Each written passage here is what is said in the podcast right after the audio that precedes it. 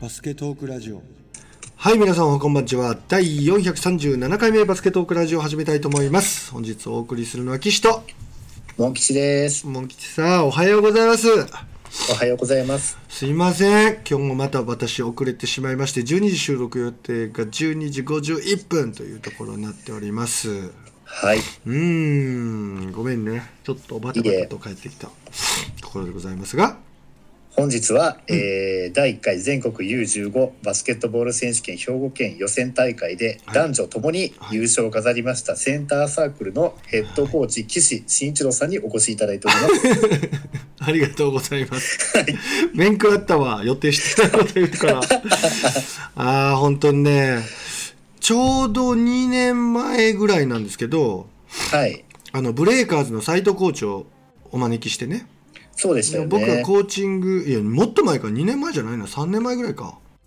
うん。ああ、でもそんなところかもしれないですね。そうですね。僕はまだコーチングする前に、えーはい斉藤コーチをお招きし、はい。彼は女子を全国3位それから男子を全国2位に押し上げたヘッドコーチだということでね、はい。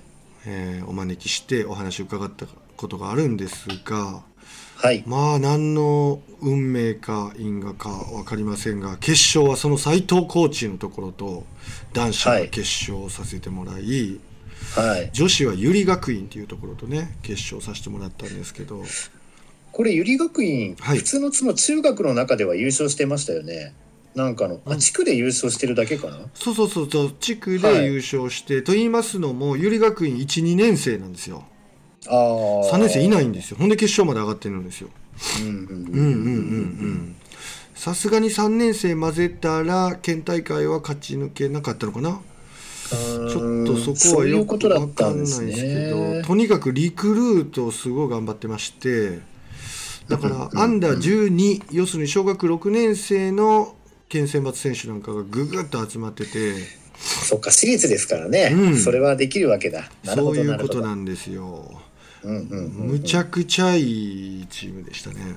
はい。そう。さあ何から話していきましょまずは女子からじゃあいきまう。すか女子からいきましょうか。女子はですね、えっと、まあクラブチームの方からセンターサークル上がってきて、はいで中学校の方から百合学院が残って、まあなんかどういうんですかね、中学校対クラブチームみたいな形に面白いですねして、うーん、見てる方はですけどうーん。で、これはもう実は前年もそうで、百合学院中学校対センターサークルの決勝やったんですけどね。うん、うんうんうんうんうんうん。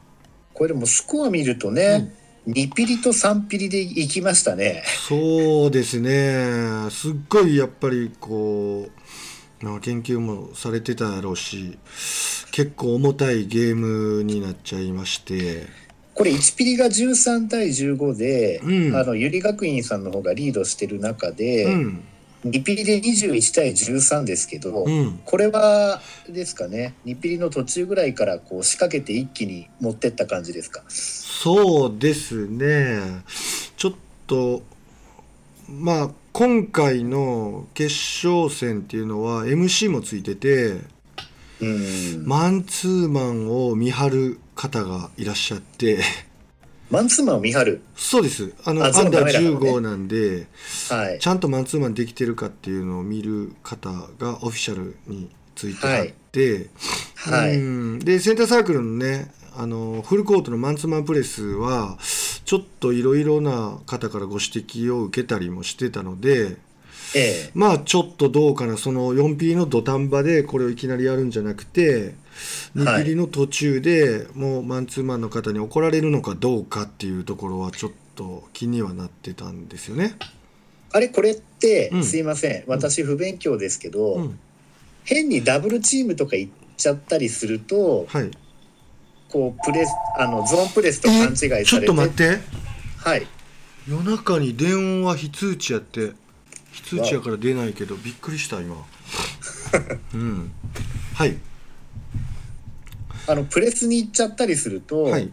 ゾーンプレス見たり見られて、うん。そういう判断されちゃうことってあるんですか？あるんですよね。すごいこう、あのミニでミニバスアンダー12のマンツーマンの見方と、15で許されてるところでたくさんちょっと違うところもあるんですけどうん。U15 の範囲でお話ししますと、はい。あの予測がついて動いていくっていうのはいいみたいな感じでしたね。ただ予測もなくまあ動きにこう予測の根拠がなく予測するっていうのはゾーンになるんですよ。うん。うん。その辺すごく難しいというかまあ正直言ってまだ曖昧なところはあるのかなっていうところですよね。で相手はここ破ってくるっていうのにこう2戦3戦のヘジテーションみたいな守り方、あえ来るぞあ来るぞっていう守り方はまあいいんだけどその来るっていう動作がないのに先走りしてえー例えばカバーリングに入ってしまったりするとこれ旗上がるんですよ。ああうんそれとあとビジョンが全然取れてなくて、まあ、3戦ビジョンがしっかり取れて2戦はね結構みんな見てるんですけど3戦になるとまあその自分のマイマンが動いてしまった時に結構迷子になったりする人がいるんですよね。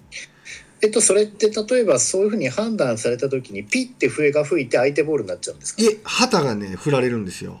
はい。そしてその旗が振られた時に音が聞こえるようにパタパタと旗を振るわけです。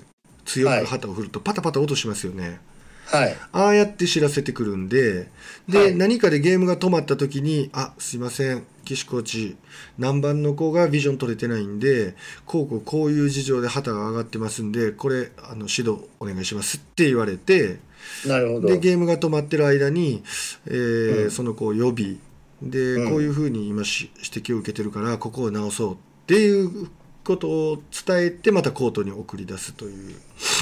はい。一回止まるわけではない。えっとねパタパタやって次止まったチャンスの時にやっぱり言われます。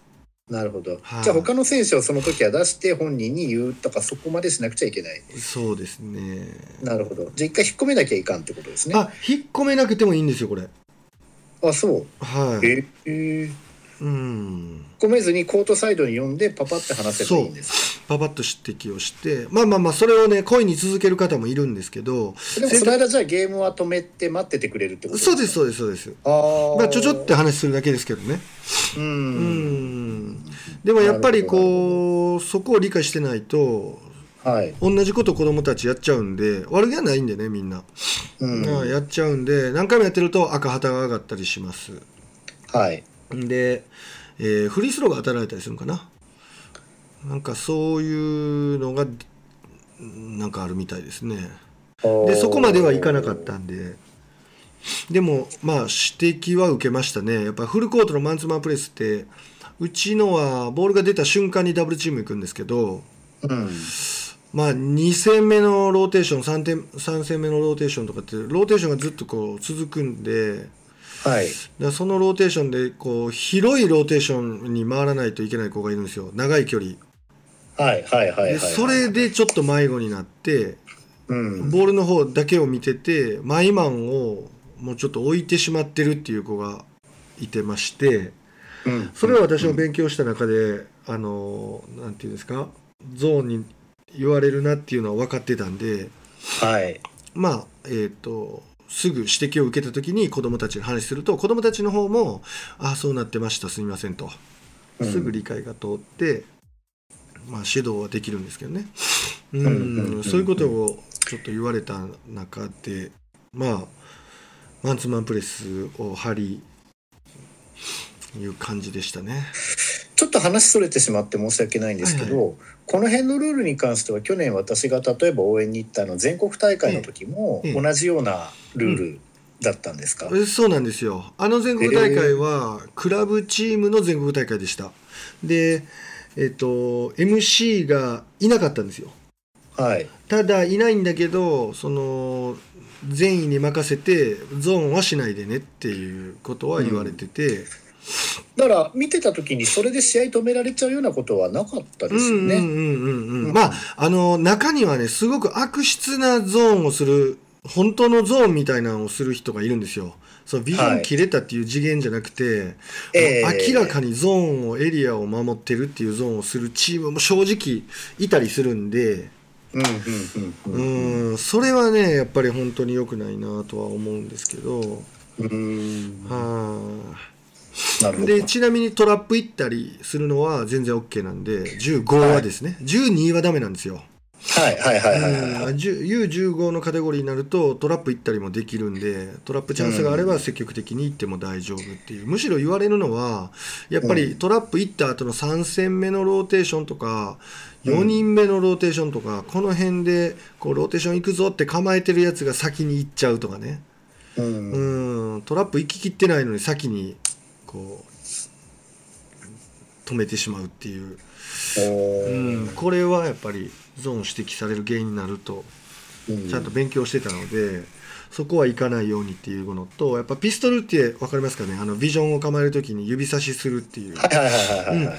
あれももう意識的に練習の中でもうピストル構えろって言ってずっと練習してましたね。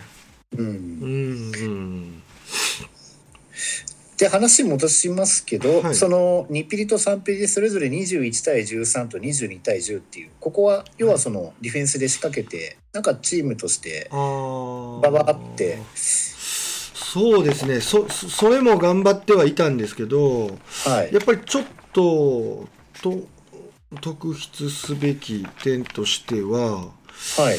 まあえっと前半もこう正常にアタックいってるんですけどオフェンスターンをちゃんとあってでうん。アタックいってるんですけどそれがなかなか決めきれなくてで重たいゲームしてたんですけどえっとですね15番の進藤花香っていう選手がいましてはい。でこの子が結構縦に破る力が強くてで、うん。彼女がその辺でしっかり縦に破ることに集中してうんまあスコアメイクをし始めたのとはいで16番の小沢美優選手っていう選手がいるんですけどはいこの選手が34本ぐらい沈めてるんじゃないですかね。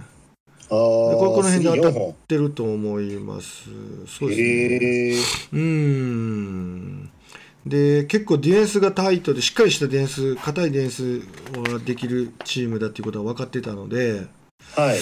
でこの辺りで4アウトのワンインっていう形にしてうん。でそれをローセットってこうコーナーに2人置くような4アウト2ガード4アウトにしたんですけどはい。でそれで縦に破る、えー進藤がまあそのまあ反撃ののろしを上げた時にやっぱ進藤のドライブを嫌がってくれてたんではい。でそこからキックした時に、まあ、この小沢美優選手っていうのがコーナーで待っててうん。それをきっちり彼女が沈めてくれたっていうのはスコアメイクにつながったんじゃないかなと思うんですけどね。ううん。うんうんうんうんうん。そうなんですよ。女子の場合シューターがいて5番に藤井夏美っていうのもいるしうん。でこれも結構しっかりしたシューターなんでまあバランス的にはいいんかなと思うんですよねなるほど。で4番なんか167センチあってしっかり1番できるような子で、うん。ボールハンドリングもしっかりしててうんこんなんがいたりとかあとはうん川野選手とかね。はい。今田選手とかね。ちょっと神戸から見る淡路から来てる子たちなんですけどはい。うんこの子たちもしっかりしている選手なんでうん。なかなか安定しましたね川野選手なんか地味ですけど結構しっかり、うんえーフィジカル負けしないでしっかり頑張ってやってくれましたね。役割。藤波選手とかも。そうそうそう藤波選手ね。4番、うん。そう藤波選手はね途中最後の方なんですけどちょっと怪我しまして捻挫して。おうん。でちょっとこのやっぱりねゲームメイクもしっかりする子やしうん。ちょっとこの子がかけると不安かなと思ってタイムアウト取ったりもしたんですけどあはい。じゃあ取ろうとして取らなかったんですよ結局。うんうんうんうん。うんうん。そうそうそうそう。でえっ、とあえてここ何も触らずにはい。そう入れ替わった選手にもあまりこう言わずちょっと送ってみたんですけど、みんなしっかり変わらず役割果たしてくれてうんやってくれました。もう精神的な柱になってるような子なんでこのキャプテンのね。うんうんうんですけど、楽しみですね。今後またね。そうそうそうそう、うん。前田学からね怪我はちゃんと治していただいてということで。そうですね。うん。まあいいゲームでした、うん。はい、さていよいよ男子。はいこれやばいですねスコア見てもね。私はね本当恐ろしかったですねブレイカーズさん。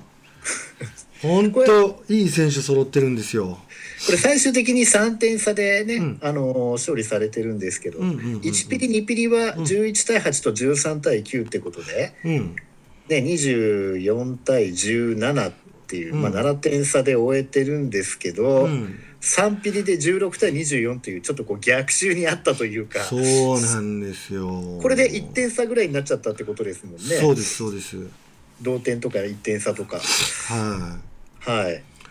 だからシーンによっては10点差ぐらい空いてた時もあったんですけどはいはいはい。やっぱりねまあまあ本当にうん、まあ、このままじゃすまんなとはやっぱ覚悟はしてたんですけどやっぱりその通りで、3ピリ大分しんどかったですね。これはスコア見てもはい。ね、うん。ちょっとすごい試合だったんだろうなっていうのがうん。もうすごい伝わってきますよね。でこの星原選手って6番の選手がいて、あどっちの？えー、えー、ととブレイカーズの方ブレイカーズはい。この選手が前の準決勝ではい。ちょっとスリーが準決勝やったっけな？準々決勝やったかな？でスリーがちょっと止まんなくて、うん、えこの選手ちょっと気をつけないといけないなと思っててでまあうちにはですねえっと、はい。20番つけてた室井大我選手っていう選手がいて、こはい。の選手ウイングスパンもすごい大きくて長くて、うん。で身長も1 8 0センチぐらいあるんですけどこの子をちょっと貼り付けてみたんですけどやっぱ恐ろしいシュートを打つんですよ。うんでそれにね、うん、一生懸命ついてたんですけどやっぱり3ピリ乱れ始めてそうですね。あうん。でドライブあるしで外角あるしっていうんですごく警戒はしてた選手なんですけどやっぱりだいぶ躍動してましたね。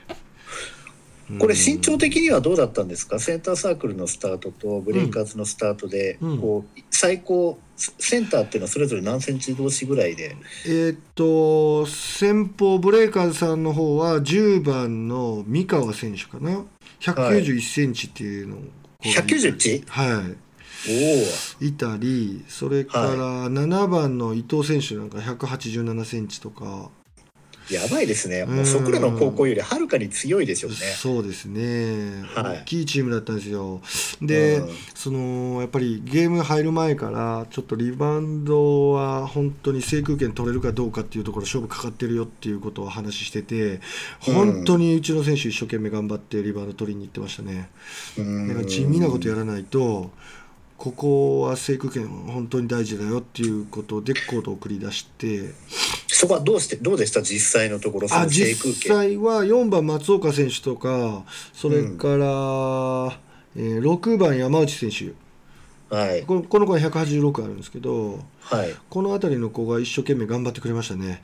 ただ相手もそこをいろいろアジャストしてきてやっぱ大きい選手ばっかりじゃなくて機動力のあるもう少し小さい選手とか出てくる時もあったんでええ。やっぱそれに合わせて山内選手がちょっとついていけなくなったりするんであと5アウトとか4アウトでこう外に出て引きずり出されてうん。ワンワンできるような大きい子もいたんではい。その辺は山内君を上手に変えながら対応していったつもりではあったんですけど。ううんん。どしっとしたセンター同士だったらねやり合えるぐらいのフィジカル持ってる子なんですけどうちの6番山内選手なんですけど、はい。ただこと結構ね細身でボールハンドリングしっかりしてて縦に割る力を持ってる子っていうのが結構いたんで、えー、そこはちょっとうん。変わったらこっちも変えてっていうような対応してましたね。で、まあ、制空権は前半奪われずに済んだような印象を受けてるんですけど、はい、後半も本当にハードでした。うん。それから松岡壮太君のやっぱスリーが最後ね決定打になったりそれから勝負強いですね。勝負強いね本当に。あと増田真君っていうね、うん、20番。28番の子は決定的なスリーを決めたりとかっていうことで最後はそうやって持っていってもらったんですけど。うん。でやっぱどういうんですかねこのレベルになると県戦組がすごく多いんですけど、はい、ちょっとセンターサークル今年3名っていうことで2名がもう一般の子供たちなんですね。はい、でそこをよくみんな担ったんかなっていうふうに思います。うん。増田君それからいい愛瀬君。なんかもそうですし。うん田尻君もそうやし。山川君っていうガードがいるんですけどね。この子は成長しましたね。8番。つけてましたけどうん。そうですね。まあいよいよ全国で、はい、そうなんです。強豪と当たりますね。そうなんですよまあ、どこと当たるか分かんないですけど、例えばあの、ね、ライバル視してたそのコンフィアンサ東京は東京の決勝で負けちゃったんですけどね,、ね。アースフレンズ Z に、アースフレンズ東京 Z にはね一人すごい、うん、なんかなんかの優秀選手に選ばれてる選手がいまして。うん。えっとね、ショーンショーン選手っていうもう見た目も名前も完全ハーフ、はい。うん、背番号10番。196センチ。196マジ、うん、この選手が結構鍵っぽいですね。ウィリアムス・ショーン選手。なるほど。えー、っとねウィリアムス・ショーン・リオン選手、うんうんうん、大会で MIP 受賞って書いてありますね。アンダー15の大会で。アンダー15のクラブの大会かなこれ、うんうん、あのー、プロのアンダーチームの大会かな。うん。なるほど、うん、まあ楽しみですねこういう強豪との。そうですねでもでかい選手相手にそうやって今回ね、うん、あのリバウンド頑張ってチームを勝ちに導いてるわけですから。まあそういうことはもうすでにね、体感済みということで。そうですね。よっぽどハードに頑張らないといけないのかなと思いますね、うん、なんかここのそのナースフレンズのショーン選手とあと結構話題に上がってきてるのが、はい、群馬の無限ノーリミッツか。はいあそこのなんか大きい選手がよく、うん、あのマグロさん動画とかにも上がってきてて。上がってきますね。注目、うん、うんうん。注目ですよね、ね、大きい選手的にはね、うん、群馬の子は僕も聞いたことあるわ。うん、うん。うん、今年一番いいとこって聞いたことあるな。うん、うん、まあどこと当たるかわからないですけどね。そうですね私も応援には行くつもりなんですけどね、うんうんうん、何日に行けるかわからないっていう部分があるので、まあどことの対戦を見れるか、うん、あとはレイクフォースと当たって勝ってほしいですね。レイクフォースね、今年は1回もやらせてもらってないですけどどうなんでしょうね、うん、まあ強いことは間違いないでしょうけど。はい。1月4日から始まる東京都で。はい。武蔵野の森体育館ですね、はい。飛田球のあそこですね。はい味の素スタジアムの隣にあるやつね、うんうんうんうん。何としても行きたいと思っております。ありがとうございます。お願いします、はい。うん、改めておめでとうございます。ありがとうございます。本当に良かったです。さて、うんはい、じゃあ今度高校行きましょうか。行きましょう行きましょう。はい。これはもったいぶって女子から行きましょうか。はい。えっと決勝は三田翔生対小野部龍谷ということになりましたね。あれ一律尼崎はこの前のベスト4ぐらいで負けたってことですか？そうだと思います。一律尼崎はもう少し手前かな。ベスト8かな。ああそうですか。うんうんうんうん。でこれまず。ああ違うよ。ごめんごめんごめん。女子ね。女子はその1個手前で、はい、そうですそうです。三田翔生が接戦をものにして一律尼崎を破っていますうんうんうんうん、でこっちはもうあのね神奈川みたいに2校3校出れるってんじゃなくて兵庫県も1校しか出れないという、ええ、まあ、こういう中での大激戦ということですね。手前に新興学園と神戸龍谷があったんですよね。なるほどなるほど。うん、これがベスト4ですね。龍谷、新興学園、三田商成、一律尼崎っていうカだったんですけど。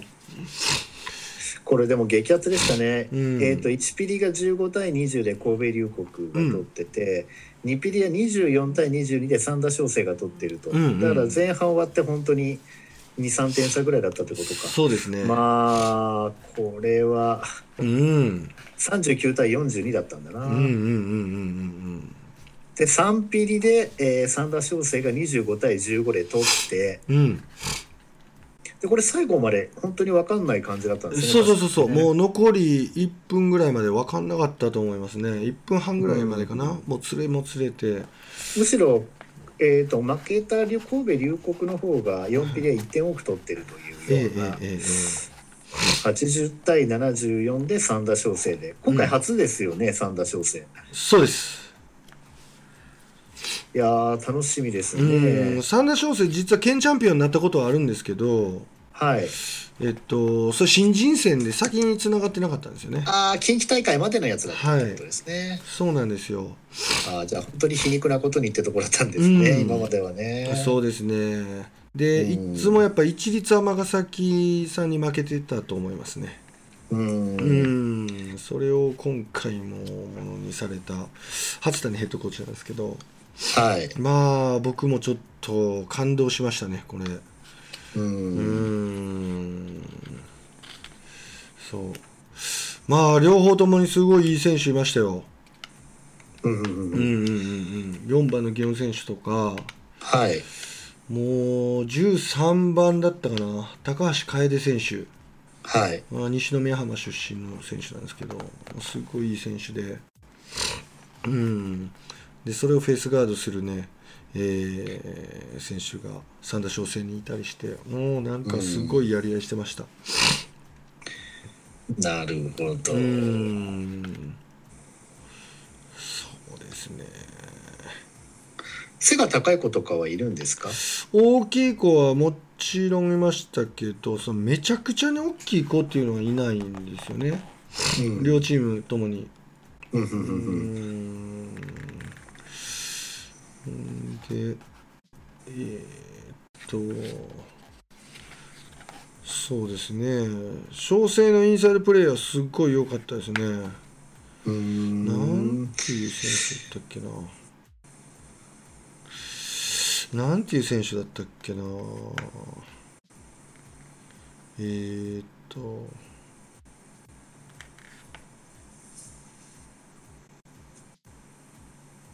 なんていう選手だったかな。3年生やねんけど。うん。うんうんうんうん。まあそういうことであればあれですね、うん、留学生のいるチームと当たる前に一回そうじゃないチームと当たって、うん勝って勢いをつけて、うんうんうん、そういうチームに対戦するっていうシナリオになるといいですよね。そうですね初の全国大会でいきなり留学生いるチームに出てきてこられちゃうとちょっとねただでさえ緊張してみたいなところでそうですねうんまあ組み合わせはいつ決まるのか分かんないけど、うん、まあうん。うんうんうんうん。でいよいよ男子。いよ男子はい。はい。これもうそろそろあれですよね。あのセンターサークルの卒業生なんかもね、うん、メンバー入りしたりとか、ね、試合に出てくるようなのも出てきてもおかしくないというところで、うんうんうんうん、それ行く上にあれ？メンバーが、うん、上野君とかあれ？これ？そうですね。ですよね。はい。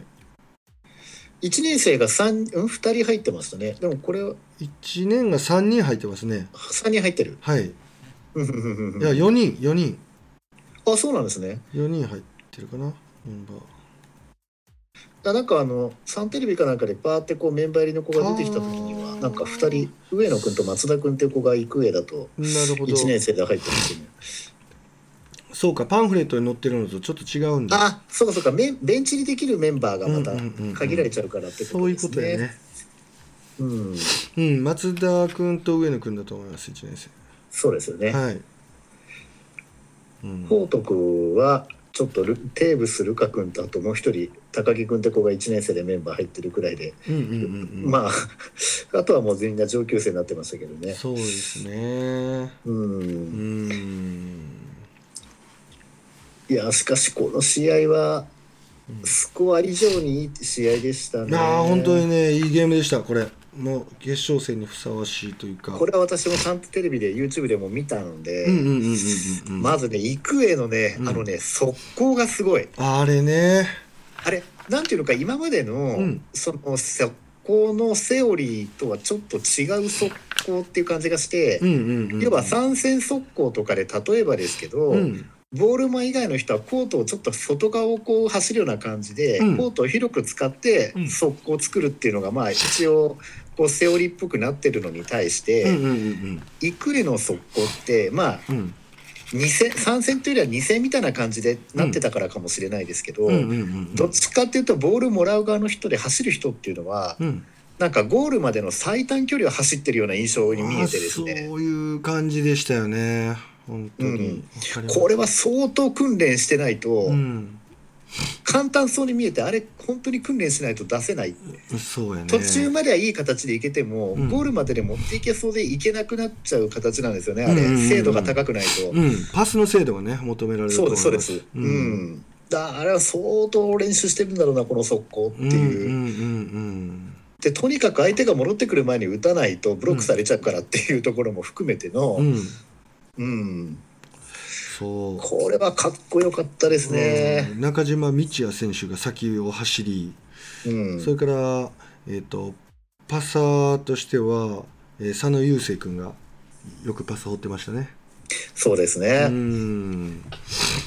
うんうんうんうん結構早い段階で3も放ってましたしね、まあ、うん、もう勝つにはこれしかないっていうところを本当に追求したバスケをしてる感じがして、うん、そうですね、うん、おそらくこれ育英のこのプレーに感動していい試合だったって言ってる方がほとんどなんじゃないかなと思いましたよね。まあデイビッド選手はでもすごかったな。まあ、あれはすごいですね。今後のデイビッド選手のリバウンドとフィジカルがもうすごいからね。まあ、いい選手ですわ。そうですね。あのターンとかも速いですしね。うん。うんまあ、他の全国の留学生と比べても、やっぱりベスト3ぐらいに入るぐらいのね、うんうんうん、体の強さっていうところで、うんなんか意外とこう線が細い留学生も多いですから、リバウンド取ってもその後のターンの時に意外に下からこう体ぶつけられて、うん、まあ、そこでシュートを落として、うん、まあ、背が高くて手が長いからそこでまたリバウンド取れるんだけど、うん、1回2回ぐらいを落としてやっと決めるっていうようなね、そのゴール下で高いけどそんなに確実性はないっていう留学生が割と多い中で。うんもう一発目で全部ちゃんと決めてくるっていうかね。そうなんですよ。いなかったらほんまダンクするしね。うん。うん。2メートル8ですもんね。そうですね。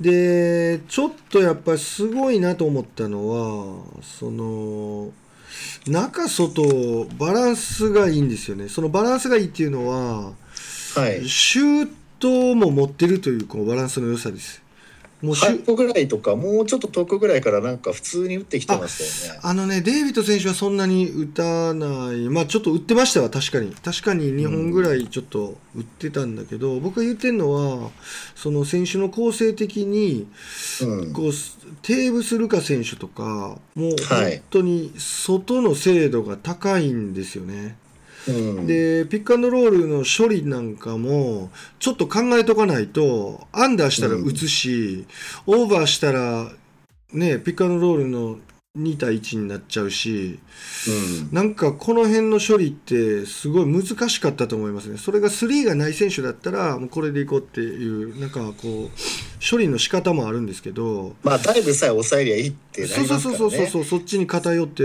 守りましょうとかっていろんなことできると思うんですけど、うん、こうバランスがよくうんなんていうかこの高校レベルでここまで実現されると結構守れないんじゃないかなと思う。いやこれだから丸山健人選手とかも、うん。ドリブルから1対1でこう華麗に抜いてくるタイプじゃないんですけど、多分その背が190あった上に、うん、そのピックアンドポップで3打ってきたりとかっていうことができちゃうから、非常に守りにくいんですよね、見た目以上に多分、実際そういう32本ぐらい決められてましたからね、うんうん、体勢崩しながらみたいになってましたけど。このバランスの良さっていうのはすごいなと思いました。本当に。ちょっと今回は内宮選手があんま目立ってなかったですからね。うん。でもねいいプレーは光るところたくさんあって。ところどころありましたけど、ね、はい。むしろこう宇都宮選手の負荷が、えー、テーブスルカ選手のおかげでだいぶ下がってて。多分それですね去年との違いは、うん、そんな気がする。本当に。なんかその宇都宮選手がガチャガチャしないでもいいような状態になってましたね。いや本当そうでしたね、うん、あの2ピリの最後のルカ選手が連発で決めてこう一気に10点差とかに離しに来た時なんか見ててもね。うん、うん、ブザビなんか決めたりしてね。うん、うんなんかすっごいバランスがいいなと思いましたね。でパスが正確。うん、まあそれが一番なんだかんだ言ってそれが一番の要因のような気がしますよね。本当に、うん、バランス良くなる原因が。いや本当にね僕もまあまあ YouTube で見たりしててテーブス・ルカ選手っていうのを初めて実はリアルに見たんですけど、はいまあ、これほどはどういうんですかね判断が正しいその、うん、なんかこうディフェンス価値のシュートをまあ打たないですよねめった。あうんすげえ判断正しい。この高校1年生でこれだけの判断ができる選手ってちょっとすごいなと思いましたね。ほんまに、うん、うん、完全にやっつけきってアタックいける子って高校1年生であんまいないですからね。そうですね、うん、あのいけるとこまで行くっていうところとか結構ね、うん、テーブス海選手と似てますよね、プレースタイル。うんすごい。いやこの子はすごいと思うな。うんでよくあるのはその、うん、オフェンス的にすっごいこうどういうかあ、まあ、成長してる選手が高校になって1年生で出てくることはよくあると思うんですけど、こう守っても硬いしフィジカル負けとかっていうところが結構普通は考えられるんですけど、うん、全然負けてないしね。うん、そうですね。まあそりゃスタメンで出てくるわって感じですねこれは。って感じでしたねほんまに。うんやばい選手でしたほんま。普通にやり合ってましたもんねオフェンス。そうですよ。いや私は育英高校の OB でね育英高校ものすごいやっぱ応援してるんですけどこうやってやっぱ県のタイトル取ってで、はい、全国出ていく報徳学園さんをね本当に応援しますしどこまでもねいけるんじゃないかなっていうふうに見てますよ。熱い視線を送ってますんでね。これはちょっとうんまあ、ちょっとねバランスが本当にいいから育英も守りづれそうでしたよね、うん、デビット選手うまく抑えてはいたもののそう。なった時に限って丸山選手のきスリーがこう来ちゃったりとかね、うん、なかなかうん。でもこれ以外に方法はないっていうバスケを多分ねやってたんじゃないかな、ね、そうですね。そのオフェンスでショットにつなぐまでのクリエイトがすごい僕は育英高校優れてたんじゃないかなと思ってて。なんかこう無理なところをこじ開けてみたいなよりも、やっぱりこう綺麗に、うん、作られたショットクリエイトっていうのをちゃんとしてたんじゃないかなと思いますね。もうね、なんて言うんだろう変な言い方ですけど、背の低いね、バスケットプレーの人はみんなね、このバスケ見てたら行くへ応援するんじゃないかっていうね。やっぱりねこの得点にしても、うん、佐野雄星選手と中島道也選手がそれぞれ20点以上とか取ってたりとか、うんうんうん、かっこいいっすよね、うんうんうんうん、やっぱそういうところがすごくバスケットがね。まあ言い添えるとそんなに大きくない選手がねそうですね。走って取れるっていうところですよね。うん。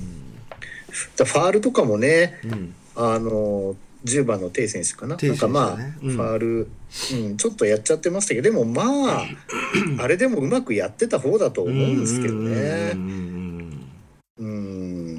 そんなに手にファールしないと止められないみたいな感じになってるようには、うん、表面的には見えないようにやってましたからね。うん。いくつかね本当に「ん?」っていうようなファールもありましたね。うんうんうんうん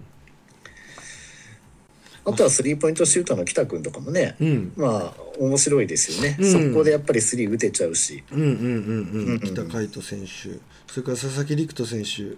常陽中学校出身。184あるんですけど、うん、この選手のスリーの精度はなかなか高くて。はいはいはいはいはい、ここにクリエイト持っていってましたよね。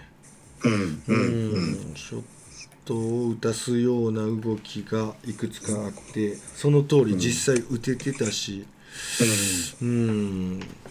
まあレベルの高い試合だったんじゃないかなと思いますね。決勝にふさわしい熱くなるゲームでした。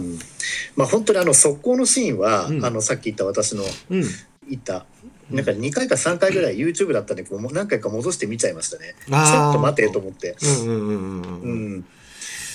でよくブレイクの練習するときにコートを縦にこう割ってこっちがサイドですよこっちがミドルですよこっちが逆の方のサイドですサイドレーンですよみたいなね。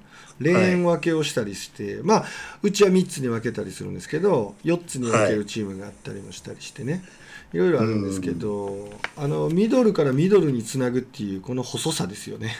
はい、うんリバウンド取ったのがミドルやったらそこからまたミドルに引いてささらにミドルに放り込むっていうねこの細いところに正確なパスを送らないと絶対難しいぞっていうようなブレイクだったと思うんですけど、うん、うん、そのリスクを負う代わりに最速のブレイクが出るっていう、うん、まあチャレンジングなことをやってましたね。面白かったです。そうですよね。いやこれは報徳さん楽しみですよ。うんうんうんうん。うんいや楽しみです。まあね去年私冬のあれ見に行って、ええ、まあその時ベスト4まで行ってましたけどね。うんまあ本当集大成ってところだと思いますからねそうですよね、うん、去年の時点で4つ入ってるでしょ？うん。だからまあそうですね。どこと当たるのかっていうとこですね、うん、そうですよ。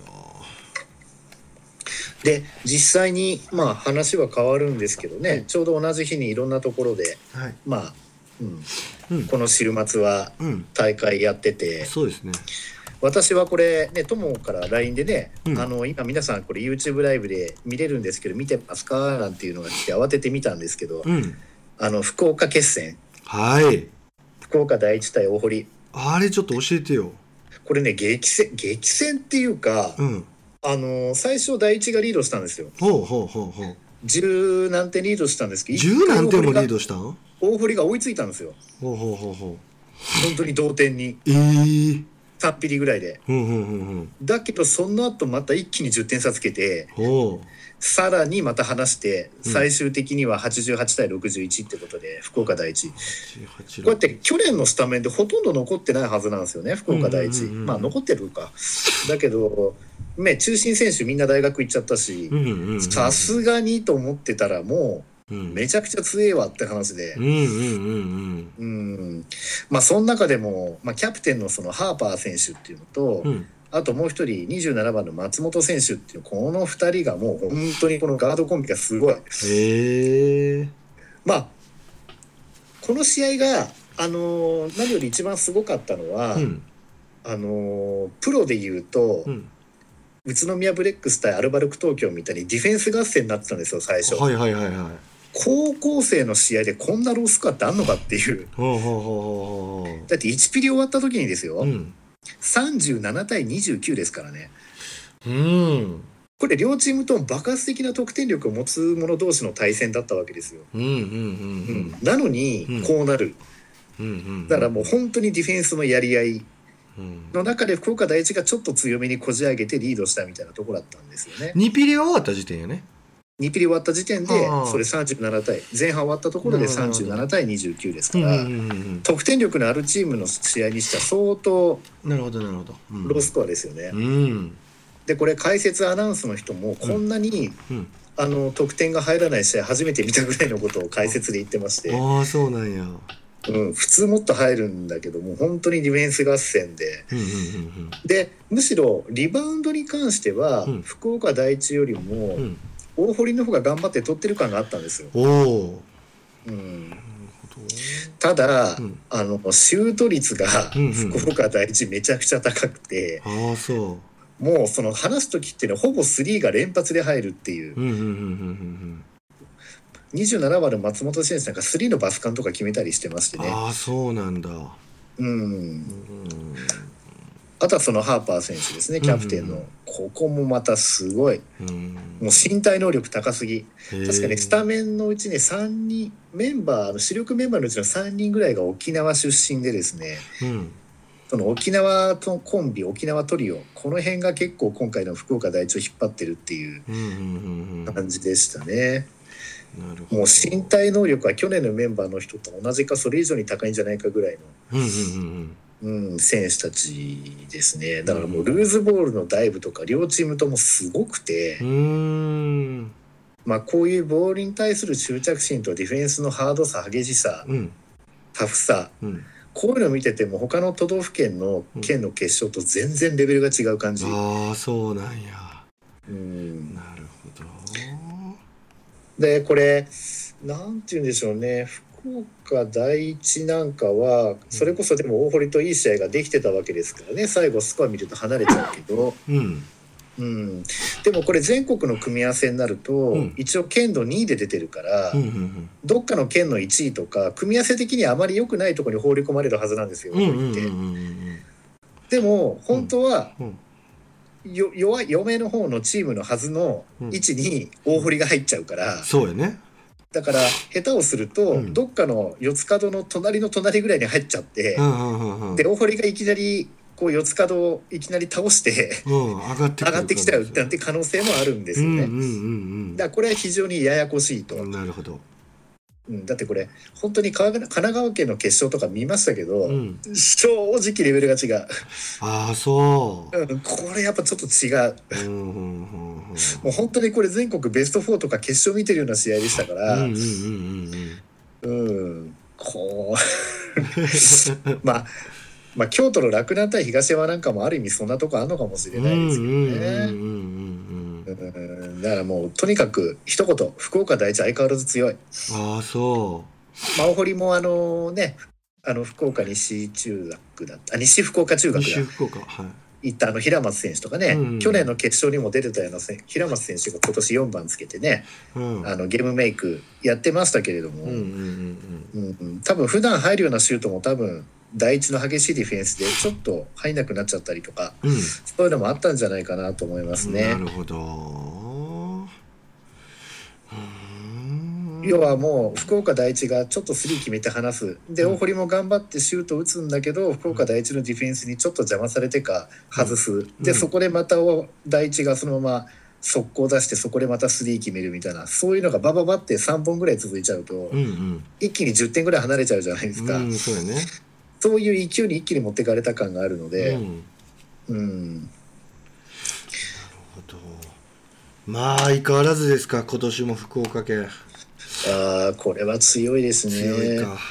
ただこういう風な感じでだとどうなんだろうな。でも例えば北陸とか、うん、ああいう学校なんかは、うん、全国のそういうチームにこううまくチームワークでこう勝ってくるようなチームですから、うん、うん、あと洛南対東山だとその82対72で洛南が東山に10点差をつけて勝ってるんですけど、これ展開的には、うん、えーと、3ピリの段階で58対47、うん、そっから第4クォーターで82対72結構4ピリにお互い点取り合ったって感じですけど。うまいね。うん。ちなみに3ピリリードしてたのは？洛南です。洛南か。だから洛南がもう結局終始というか3ピリ4ピリはもうずっと洛南がリードしてるような状態だったらしいですから。で怪我人なし？東山に。特に聞いてないですけどね。うん。ジャンピも出てたんやな。うん。ヨネス。まあこの辺は出てたんだと思うんですけど、うん、私もちょっとここは結果しかちょっと見てないんですけどね。うんまあ、だから東山負けたんかっていうそっちの話ばっかりはただ単にこう走ってきたっていう感じで。うんだから組み合わせ的にもねだからこれ、東山も洛南も両方とも出れてっていうところですけど。福岡もこの2チーム両方とも出るってことでしたけど。だから東山もだからそういう意味では京都2位になっちゃうから、うんノーシードの変なところにぶち込まれるわけですよ。だからここのそこのブロックに入っちゃったチームはちょっと不幸ですよね。そうやね、まあ可能性としては東山対大堀なんてもあるかもしれない。ですよね。出花から。すごいことやでそれ、だ多分でも県の2位だから、うん、2位はどっかの県の1位と当たると思うんですよね。最初。そっか。そっかそっか。うんそうか。それで言うと報徳対東山とか報徳対大堀とか そういうのが1回戦から繰り広げられる可能性あるってことやね。そうですね。ということですね。いやとんでもないレベルになってきましたね。うん。まあこれ組み合わせ見ても全然予測できないだろうな。あとほらモン吉コロナの影響を受けてはい、今年レベル下がったなっていう印象どこにもなかった？ああそれはちょっとまあ福岡第一と大堀の試合見てる感じでは全然そんな感じしなかったですね、僕も兵庫の高校見てて別にそうは思わなかったんだけどやっぱアンダー15の、まあ、クラブチームとかそんなんじゃなくてちょっとこのローカルのレベルになってくるとやっぱ例年とはやっぱ違うなって正直思いますね。あとは、うん、例えばこのぐらいの高校のレベルだと、うん、戦術面に影響は出るかもしれないですよね。おそれは？要はゾーンプレスとか、うん、そういう戦術的なところの精度、うんうんうんうんうん、あ練り込み具合がちょっと足りなくなってるっていうこと。だからもともとこういうところにいる選手たちですから1対1の能力はもともと高いわけですよ、だから普通にマンツーマンで勝負する分にはそんなに影響出なかったりする部分ってあるのかもしれないんですけど、うん、チームとしてのそのいろんなオプションですよね戦術的な部分の、そういうところの練習っていうのがあまりこう打てないのでああおもろい。その意見。なるほど。そういうところなのかなってっていう気はしますよね。なんかやっぱどこも強豪校って選手たちがやはり、ね、全国の他のチームはもっと練習してるかもしれないって意識を持っていて、うん、自分たちでトレーニングをしたり海岸走ったりいろいろしたみたいなことはね、うん、いろんなところからいろんな声聞こえてくるんで、うん、だから体力的なものは、まあわからないですけど、まあ、結構みんな頑張って。やってたんじゃないかなっていうのは思うので、うん、やっぱそのチーム戦術チームワーク的な部分っていうところでですね、うん、特にそういう制度で勝負をしようとしているところにとっては痛かったかもしれないですね。なるほどなるほど。うん、確かに。でアンダー15なんてそれこそ学校じゃないから余計にこう練習できる回数って少なくなっちゃってるわけじゃないですか。うんうん、だからそれはアンダー15とかだと余計にその影響は出るんじゃないかなと思って、学校が空いてないから体育館も当然使わせてもらえないしってなって、うん、多分学校より優先して外部のクラブチームが先に使わせてもらえるってことも常識的にはありえないから。そうね。うん、で学校ごとにねみんなルールが違うから集まりにくかったりいろいろあったでしょうし、うん。だから中学高校は比較的まあそういう意味ではまだ早く始められた方だと思うので。確かに。うん、うん。っていう気はしますけどね。うん。なるほど。うん。うん。まあでも本当にねいろいろありましたけど開催ができてよかったなっていうところ。もう、まあ、ほんまいろんな人の尽力があってこの大会運営されてるんだなっていうのはすっごいつくづく思いましたし自分自身がやっぱりこうアンダー15のなんか仕事をまあ、やったりしながらうん運営をねちょっと携わって手伝ってやってたんですけど、はい、うんほんまにまずこうやるかやらないかっていうところから出発して、うん、いややるんだっていうことになってからもやっぱりみんな一生懸命やっぱ大人が努力してこう実現したんですけどその会場になってたグリーンアリーナ神戸っていうところで会場やったんですけど、はい、そこもやっぱりね今まで無観客ですよとか、うん、やってる中最後準決決勝とかなって来た時に、まあ、客をちゃんと入れて、うん、まあ、もちろんこう少なくやったんでしょうね。1回は販売したんですけど、はい、それが売り切れたりして。うん、でもうじゃあもう少し入れてあげようっていうなんかいろんな意見が交錯したようなんですけど、うん、やっぱり今年はこういうコロナで見れてない親御さんもいたんで結構そこに配慮があったり、うん、まあその分こう厳しく衛生管理したしないといけなくなったりするんで人をたくさんこうね出さないといけないんですけど、はい、そんなことにもすごく尽力されて。うん、まあ一生懸命運営されてたんだなってこう裏側から見て分かるようになりましたね。うんうんうん。うん。そうですね。ですからまあなんとなくこうちょっとこういうこと言っちゃいけないのかもしれないですけど大体一言目にその大会をねこう運営できたことに非常に感謝するとかいろいろおっしゃってるっていうのはまあ、うん、あくまでその礼儀として、うん、まあ言ってるのかなっていうふうにちょっと私思っちゃった感があったんですけど、うん。もちろんそれもあるんだろうけど本当にでも本音でそう思えちゃうっていうところですよね、きっとね。あ今年は本当そうだったんじゃないですかね。うん、私もこれは思ってるんじゃないかな本当に。運営の努力っていうのは本当にあったと思うな今年は。うん、そうですね。うん。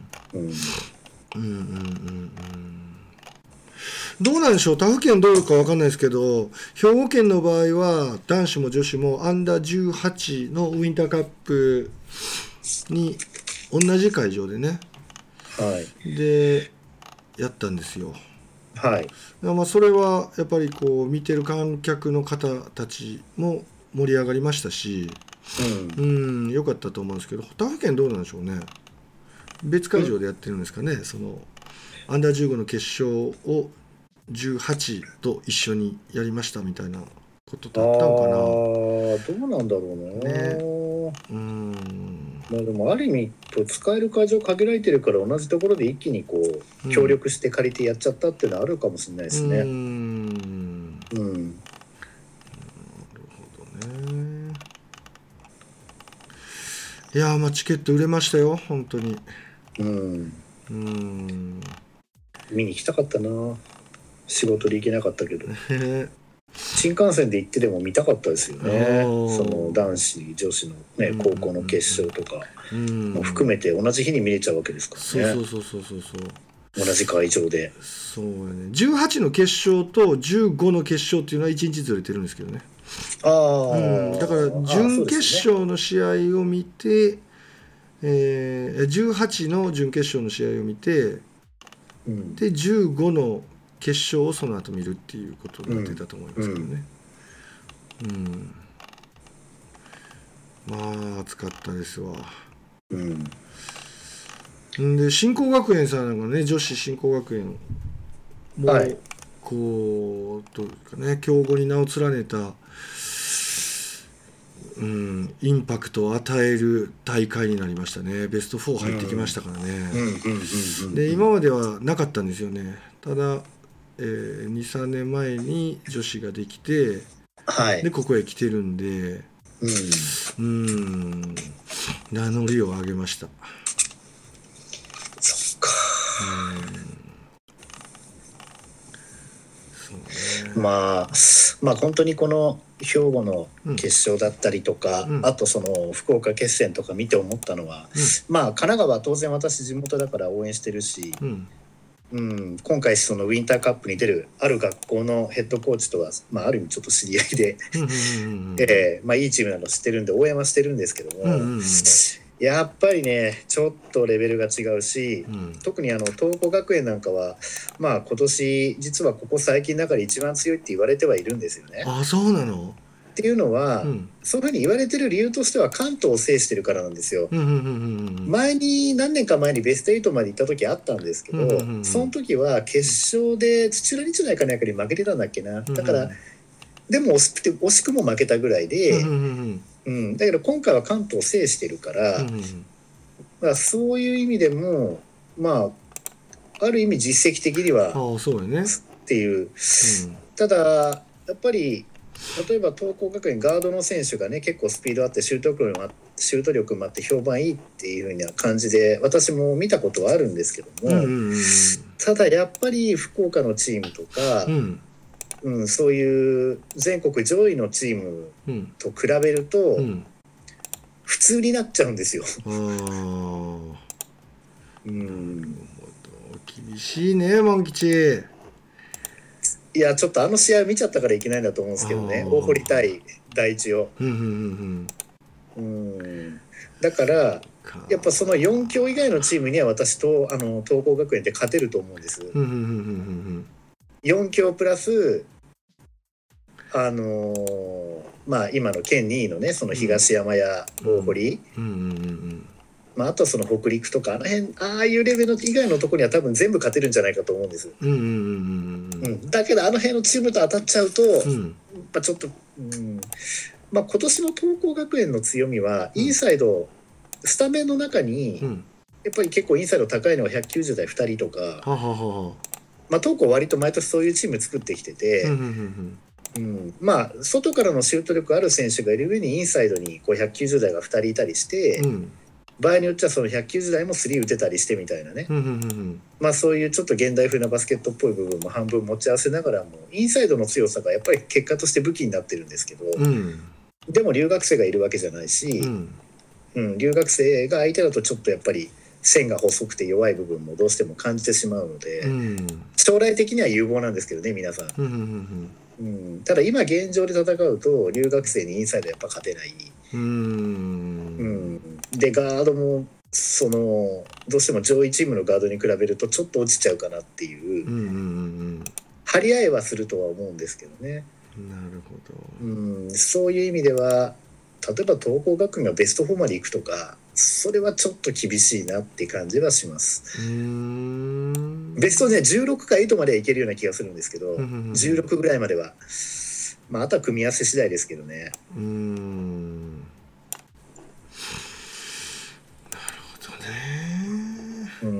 やっぱいろいろな県のやつ見てみると面白いですね。まあそれがその対戦相手のせいなのか、うん、うん、全体的なレベルがやっぱりその他の県と違うのかっていうところがなかなか見えにくいんですけどね。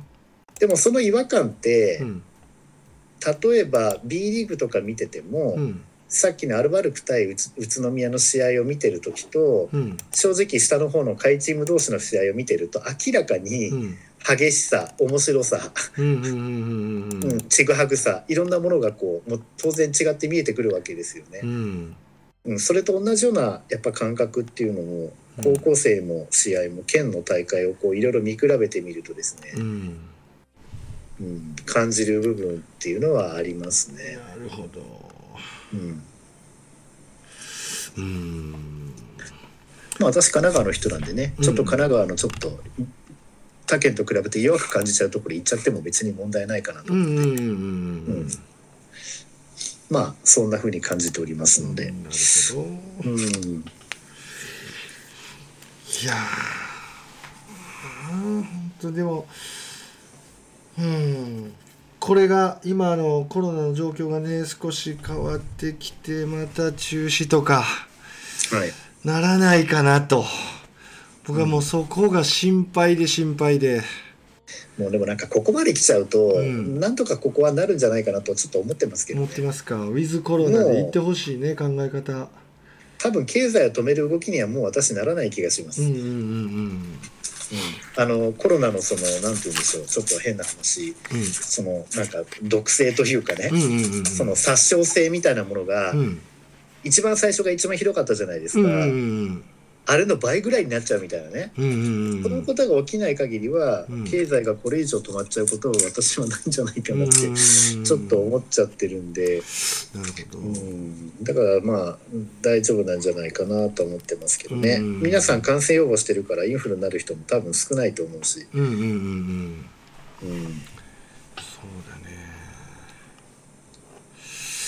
まあこのままねなんとかやってほしいなと思うんですけどはい。うん。まあ去年もやっぱりある予定でねえ直前に亡くなっちゃってるんで、うん、まあ心配でもありますが、うん、そうですね。ねなんとかかんとか言ってほしいですが、うん、ウィンターカップはね入れるみたいですもんね、お客さんもね、うん。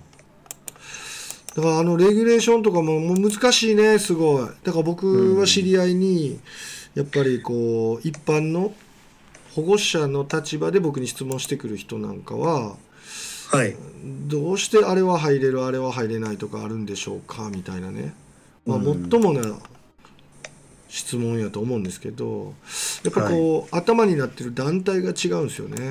うん、中大連なのかいやはたまた高大連なのか、うん、JBA なのかでガイドラインも違えばなんかそのコロナ対策の考え方も違うのでうん。そうですよね。いろいろありましたね今回も。そうですね。うん。まあなんとかやっていってほしいと思います。はい、はい、まあ今日はこんなところで一回締めましょうか。そうですね。ね、えーはい、1時間6分というところでございますさて皆さんも437回目のバスケットークラジオを楽しんでいただけましたでしょうか本日は岸と本吉でした See you next time. Bye bye. Bye bye.